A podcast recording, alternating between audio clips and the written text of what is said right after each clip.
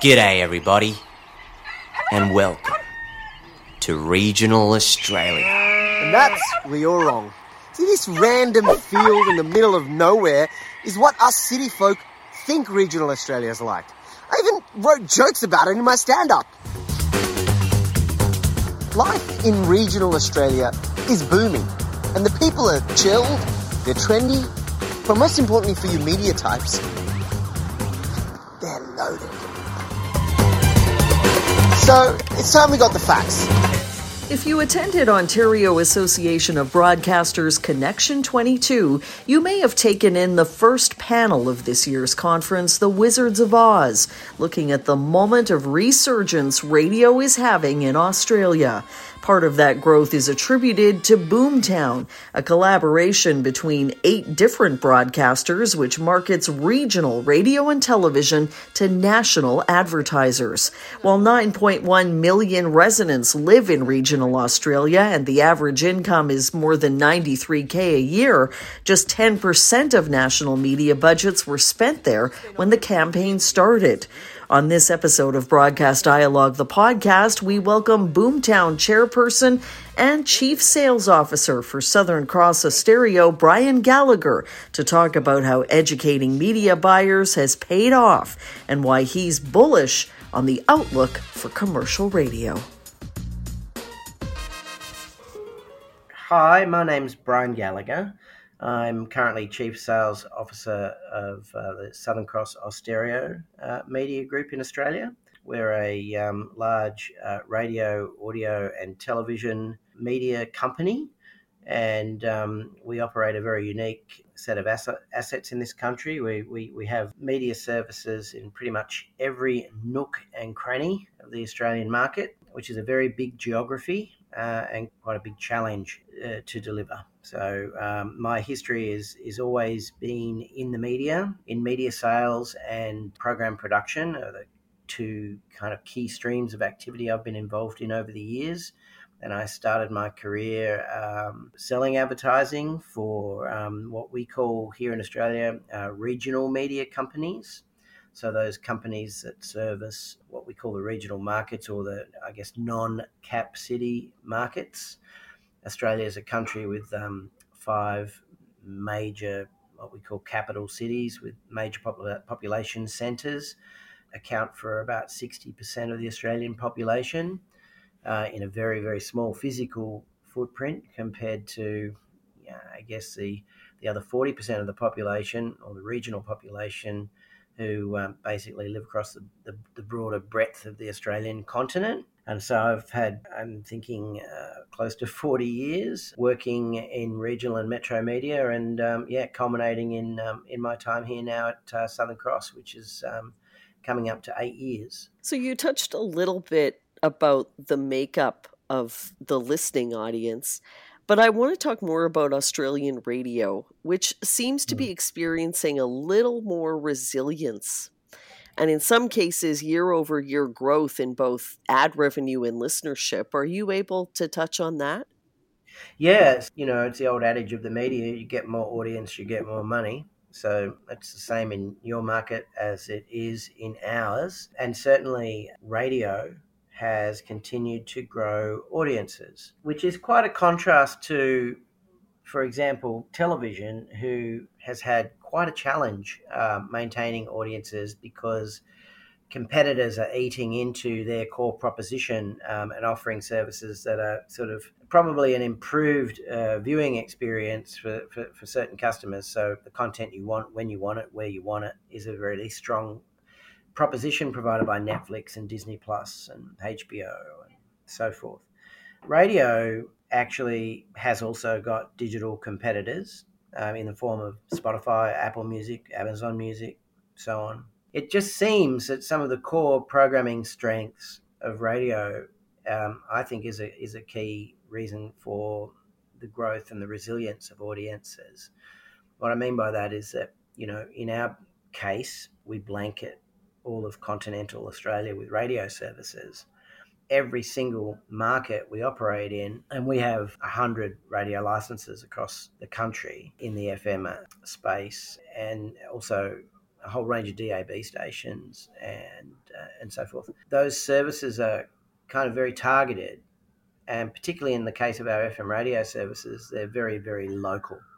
So there's a hundred different versions of what's going on each day, tailored to local communities in terms of you know breakfast shows and news offerings and you know news weather local coverage of events i think that that kind of approach with the sort of very contemporary approach to the, the, music formats and all the rest of it that we um, that we roll with just ensures that audiences are catered to really effectively in our primary broadcast properties. But additionally, we've used digital spectrum, so digital audio broadcasting spectrum, and we've used you know streaming under our master brands of our radio stations to create more channels, more audience opportunity to listen by tailoring sort of you know various genre and other properties to audiences we serve. So we've got this diversity in product and a, and a, and a localism that's really strong. And I think those things combined are just keeping people really interested in our products and we see that in increased audience um, and listenership. And of course, that translates to revenue. And we have, you know, I think two very distinct, probably now three very distinct approaches to how you buy um, advertising with our business. We've got a very localized, you know, local retail, lo- local kind of direct advertiser base. You know, there's a, a set of advertisers in every single one of our markets that supports our business, and we support them. Then there's a national uh, kind of major advertiser cohort that spends consistently in, in very large amounts across our, our business, our metropolitan markets and our regional markets. And now we've also got this uh, digitized, uh, if you like, a service. We have all of our products uh, on our digital platform, LiSTNR, and we distribute our podcasts and our radio shows very widely. And that's bringing in a, you know, obviously offering up opportunities to our existing advertiser base, but it's bringing in more um, advertisers who are probably um, more used to doing business with big tech for advertising than what they are with us. And um, that's opening up um, new frontiers for us. As you mentioned, Australia, much like Canada, has a significant urban rural divide.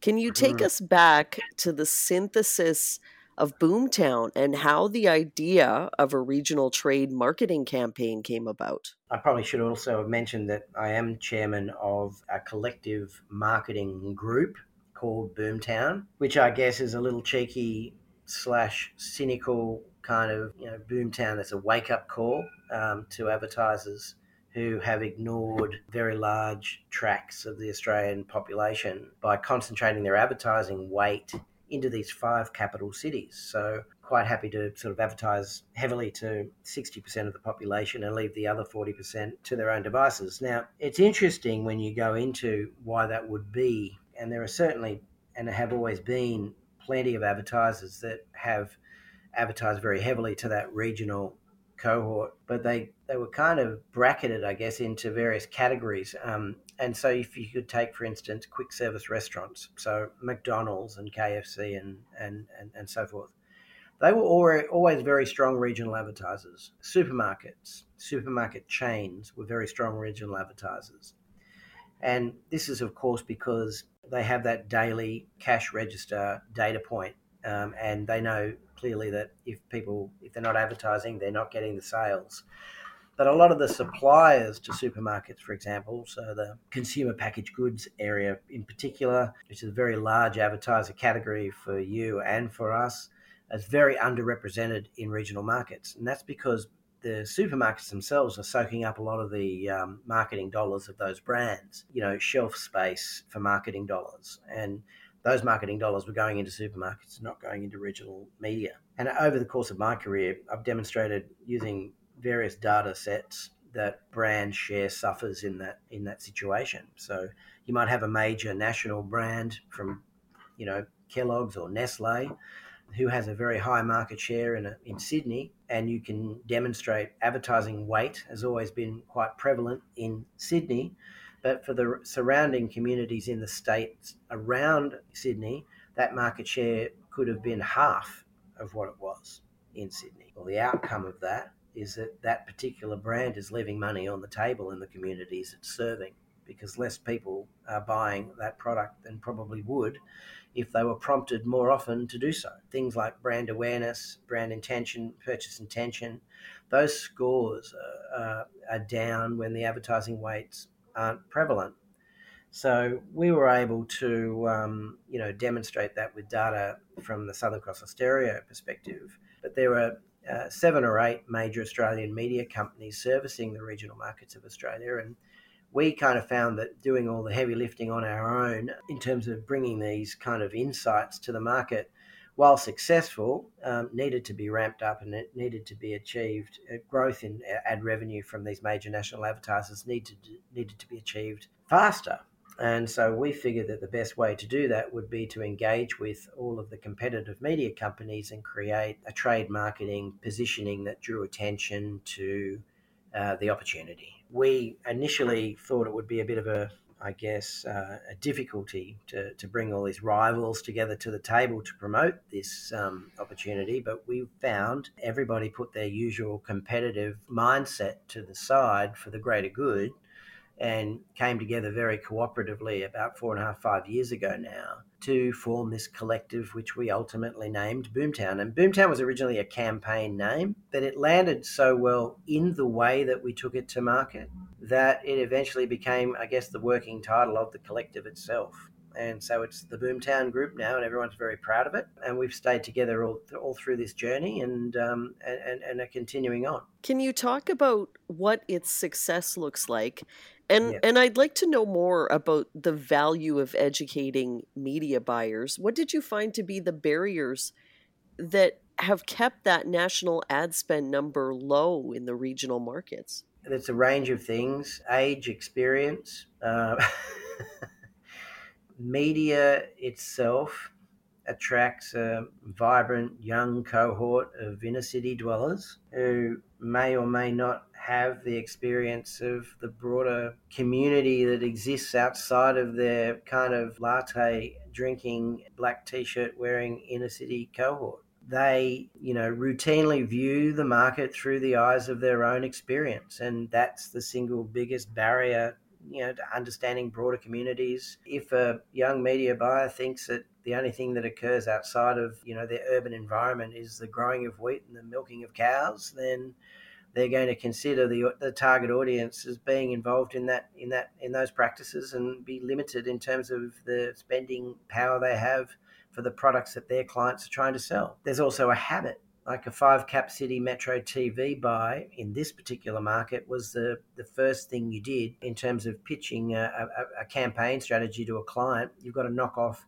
your ability to actually get that five cap city TV buy done efficiently. That's the focus of sort of 60% of the activity around the media buying for many, many years.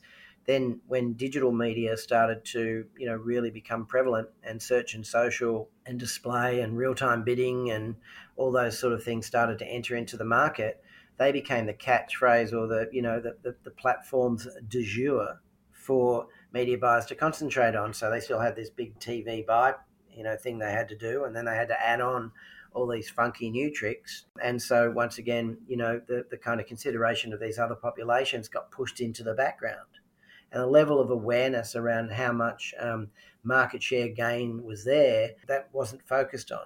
You know, it was buying efficiently in these sort of high demand environments kind of were, was the focus. So we've had to sort of really come back and recognize who we need to communicate to, and that basically falls into two groups. One is marketing directors, marketing managers, chief marketing officers, and that sort of cohort of people who are basically carrying the risk, you know, of we must get this right because, uh, you know, they've got their shareholders to worry about. And then the other cohort, which is this kind of group of young media buyers who roll through, you know, with a certain set of, um, you know, internal objectives that are, that are set in, in, in history the way it's always been done, and and we have to change both of those groups, um, you know, perspective and alert them to the opportunity. The approach we've taken is very much a case of not saying, well, you know what, guys, you're getting this very, very wrong. It's a case of saying, hey, are you aware that you know in a market that we all exist in around the world right now, where it is so hard to grow, are you aware that you're leaving growth on the table right now? And this is how you might go about actually, um, you know, gaining new customers because you've got a largely untapped market here. And just to give you a percentage, um, you know, I said before that those regional markets have about 40% of the population. They, at one point, were carrying about 10 cents in the dollar of the national advertiser dollar. So extremely underweight. And to you, the second part of your question, which is what does success look like? Well, today that's closer, well, that's in the low 20s now, and it's growing. So we've doubled that, that, that percentage over time. And that's really the only metric. Are we getting more money for the services we offer today from those national advertisers? And the answer to that is absolutely yes, we are. In terms of Boomtown's success, despite the challenges of the pandemic, it's my understanding that your initiative actually helped non metro markets recover faster during the pandemic. Yeah, um, they recovered faster and they didn't sink quite as low inside the pandemic. So we had a, a kind of we had two benefits there, um, and definitely I think it's a testament to the to the media companies involved in Boomtown that over the course of the pandemic we're in no different um, conditions than Canada. You know, a lot of well, ad revenue plummeted. Um, a lot of people lost their jobs coming out of uh, COVID, you know, we ha- we've been hit with supply chain issues, which uh, is everything from chips can't get on boats to get from Taiwan to here. And even if they did, we've now got 99% employment going on here. got workforce shortages and all sorts of things. So, what was really good for us as a collective was be was to be able to sort of um, through you know economic data and understanding the market and what was happening is to constantly be focused on the categories that should be advertising, constantly being re- reminding the market that now's the time to remind your clients that domestic travel is going through the roof right now as opposed to overseas travel. So, regional markets are going to be the recipient of a lot of the visitors. So, a lot of brand choices and a lot of the spending decisions are going to be made in this holiday period over these markets. And so now's the time to really double down on your advertising in regional. So those kind of initiatives, we switch those initiatives out all the time. Like we we try to identify where we think we're going to have an opportunity or a problem, and we create very tactical um, trade marketing messages around those opportunities and we push them out through our trade advertising. I guess the other pillar of fueling growth is that we are trying to get the information about those markets and um, an idea about what their value and how easy it is to buy them and reinforce that knowledge throughout the market consistently. So we have run, you know, dozens of masterclasses, um, Boomtown masterclasses, uh, which are basically education sessions where we basically accredit young agency planners and buyers with the knowledge to buy regional markets effectively. And that has a very positive impact because you know, we're drawing back the curtains on what's really available out there and um, getting over one of those earlier barriers that I mentioned to you before, which is that, you know, oh, it's always been done this way and we have this focus on these this hierarchy of how we're going to spend this client's money. And, you know, if we've got anything left, we'll sort of send it to regional. Well, we've reversed that around through education. So a, re- a really, um, you know, the biggest components of the campaign strategy are readily available information and constant education. And with those sort of things, um, then you start to sort of move the needle. And overlaying all that, being very focused on um, the market conditions that exist, the impact those market conditions have on the various advertising categories, and being very vocal about what it is that we can do in the moment to help address any any opportunities or any issues that are emerging through those economic conditions. You have a number of really interesting case studies up on your website. Mm. ranging mm. from Australian mushroom growers to converting day trippers to the Atherton tablelands to overnight stays. Is there a mm. particular campaign that stands out for you that really represents what Boomtown has been able to accomplish? I think the category that really kind of says it for me is telecommunications.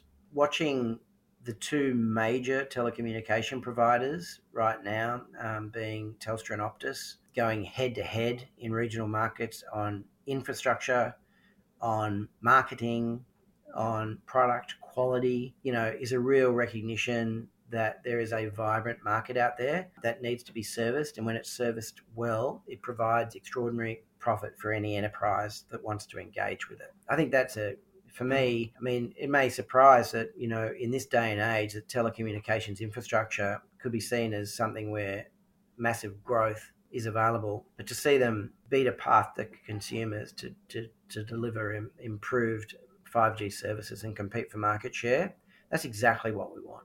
It's exactly what we want because we benefit from that because, of course, those telecommunication companies are spending uh, uh, uh, to, to attract market share. But the biggest beneficiary of all is the regional consumer who gets choice and quality. And I think that watching that unfold has been really exciting. Are there lessons to be learned here for other countries based on what you've been able to accomplish? It's a hard one for me to answer that. Generally, anecdotally, based on what my experience has been throughout my career, and particularly in this last five years with um, Boomtown, it's not profitable to apply prejudice to communities. You never know what they're um, capable of delivering to you if you're prepared to engage with them. I think that's a probably a, a lesson in life. You know, I mean, we've got a lot of advertisers here who who ignored communities and, and, and lost market share as a result.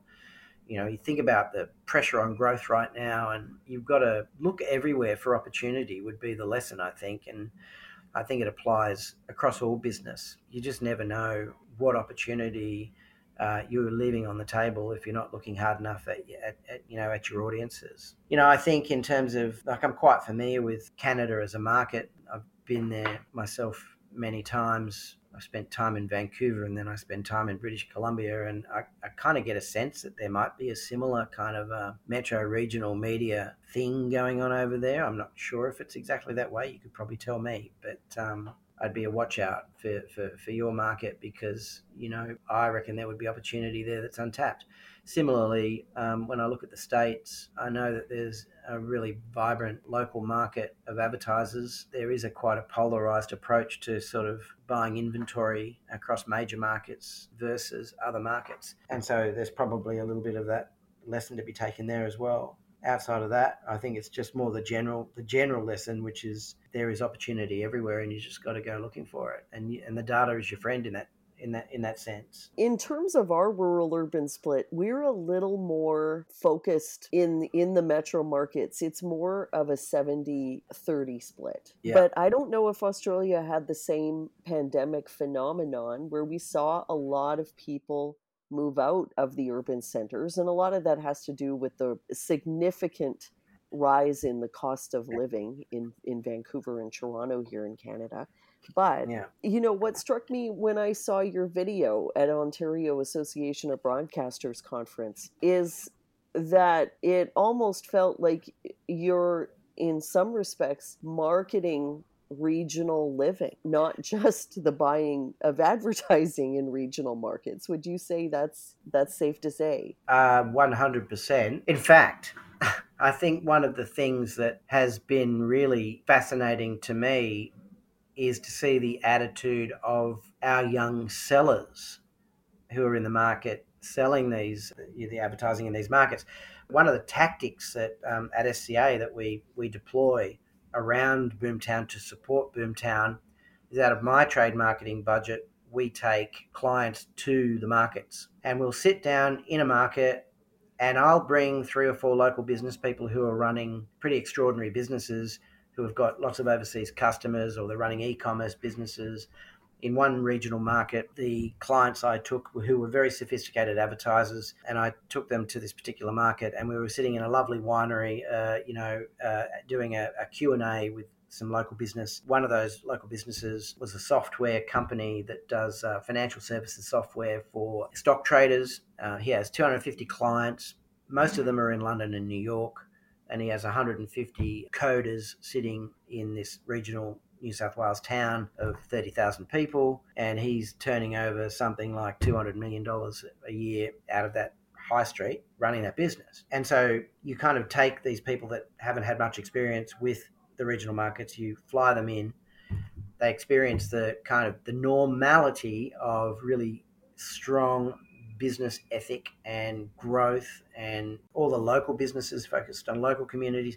And this magical thing happens where my team and the clients all of a sudden they all want to move there because they don't see anymore that being there is a limitation to their progress in their careers. Um, they see the benefits, of course, because they can earn the same kind of money and spend less in terms of cost of living, all the same things. And so, as we were very early in the pandemic phase, uh, we obviously shut down all those trips, but we started to identify this exodus that was occurring. And there's another body, if you like, that's um, federally funded called the Regional Australia Institute. And one of the things they do is they actually measure the migration um, of population and all the individual market economic measures and so forth. So and keep pretty good track on that. And there was just a significant population shift out of metro into regional over the pandemic. There was a suggestion that it would actually reverse and they would come back, and that is not happening, which I think is fascinating. So, you know, I see it in our own teams uh, a lot more pride in the fact that we're representing regional markets so you've got a whole bunch of city dwellers living in the city selling a regional market, and they probably, in in, rea- in reality, have the same attitude towards it as the buyers, um, which is a bit of a ho hum kind of. This is what I'm selling, uh, you know, on top of my other prestigious metropolitan products. I'm selling this as well, but that's not the case anymore. So we've got this nationwide population shift, which I would call the flight to quality, a quality of life and then internally in our own businesses, we've got this pride emerging around what the product range is and what the markets actually do and how important they are. And I think that's a massive benefit for a media company to know that the people on the front line have a real understanding and a pride in you know those local communities is a, it's pretty awesome thing. Do you have thoughts on the future of commercial radio and its sustainability? What do you see on the horizon? Challenges, opportunities, or or otherwise? Look, I think that for us, the future is very bright. I mean, um, there's a whole other kind of conversation we could enter into about our digital audio strategy. The face of that is the LiSTNR platform. I'm not sure if you're familiar with that, but it's um, basically a platform that we've built, which is app based and um, you know an audio player for web based listening, and all of our many many radio products uh, aggregate under that app. Plus, we aggregate thousands of podcasts there. And we also create new streaming audio products there that are exclusively available on LiSTNR. So, you spoke before about audiences increasing, and one of our strategies for increasing audiences is obviously kind of relevance of local content. And then there's the universal distribution of that through digital means. And in our business that's personified by LiSTNR. We've got about 12 million um, people in any given week listening to Australian commercial radio in the metro markets, plus regional, probably another six. In our own digital environment, we're reaching nearly 9 million people a month with podcasting, radio products, streaming audio products outside of our broadcast. That's tripled over the last few years. And it's going to double again over the next couple of years, and the revenue profile along that uh, alongside that is doubling and doubling again. So when you ask me, do I see a future? I do absolutely, and it's incredibly bright because it lives. The, our future lives where the consumer lives, and I think that's pretty critically important that we re, we're going to remain relevant. So we've basically mobilized our product we're taking ourselves obviously not away from breakfast and drive because they're still driving massive reach, but we've kind of mobilized everything.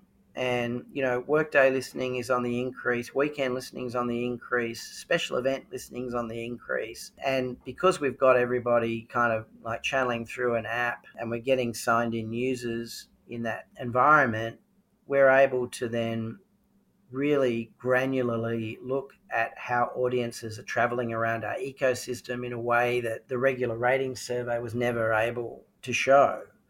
So we're now in a situation where we've kind of hit hit some really sweet spots in terms of what audiences want to listen to, how they want to listen, and we're constantly being updated through our own data on how that evolves. and, we're, and we're evolving with it. Yeah, I could not be more bullish about the role of audio in the market generally. Specifically, I think we're now so sufficiently digitized that we're able to actually create an entirely new cohort of advertisers um, because you know, for example, Sydney is a very large footprint. Vancouver is a very large footprint. If you've got a cohort of advertisers that, you know, are probably just a, a tad too small to be on the radio reaching the entire market because perhaps they they service the north, the south, the east, or the west of the, of the city. Our digitized audience now is at such scale that we can start opening up new client segments. Um, now, these client segments have previously been the domain exclusively of search and social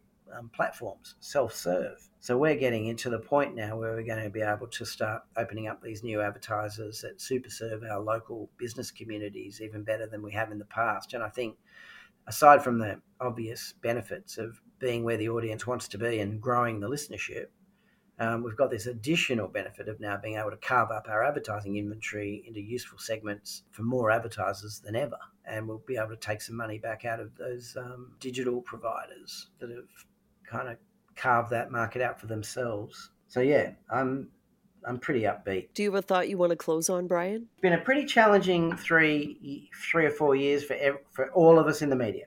You know, we've we've had to deal with things that we've never had to deal with before. Um, we've had to be on air, service our audiences, be the best that we can possibly be, and we've done it under the most trying conditions possible all of our people have worked so hard to keep us in the great shape that we are. And um, we went from pandemic to supply chain to now globally, economically, things are a bit challenging um, with interest rates and hyperinflation and all the rest of it. I guess my thought to close on is that for all of us, it's been a pretty rocky three years. It gets better from here.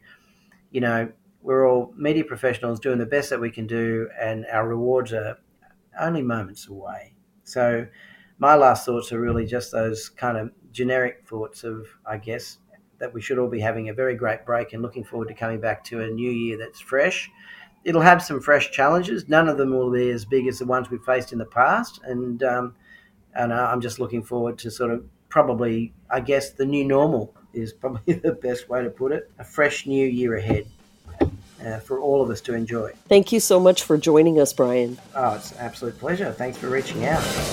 Welcome to life outside of the cap cities. Welcome to Boomtown.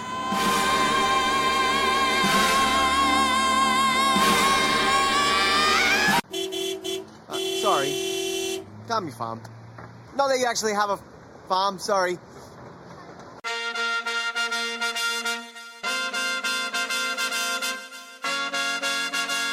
Okay, so the first thing I learned about Boomtown locals like Malachi is that they're annoyingly happy. Maybe it's because they have cash to splash. Or is it because they not only live in the place we go to for holidays, people like Andrew are always going on holidays? Then there's the houses they live in. They're huge! Which is just as well because they spend trolley loads on groceries. And the jobs people do in Boomtown aren't what you'd expect either. There are founders of tech startups, genius astrophysicists,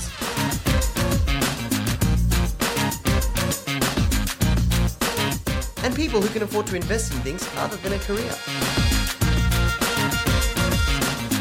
So now that you've met a few of Boomtown's locals, think about the value this regional audience could add to your next media plan.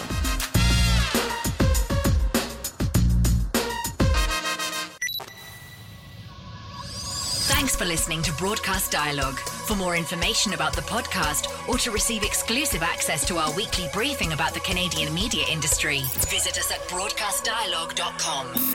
Don't forget to like us on Facebook, connect with us on LinkedIn, and follow us on Twitter and SoundCloud.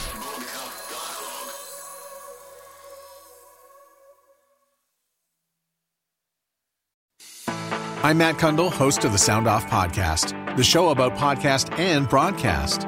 Since 2016, we've been speaking with amazing people who have populated your ears for decades.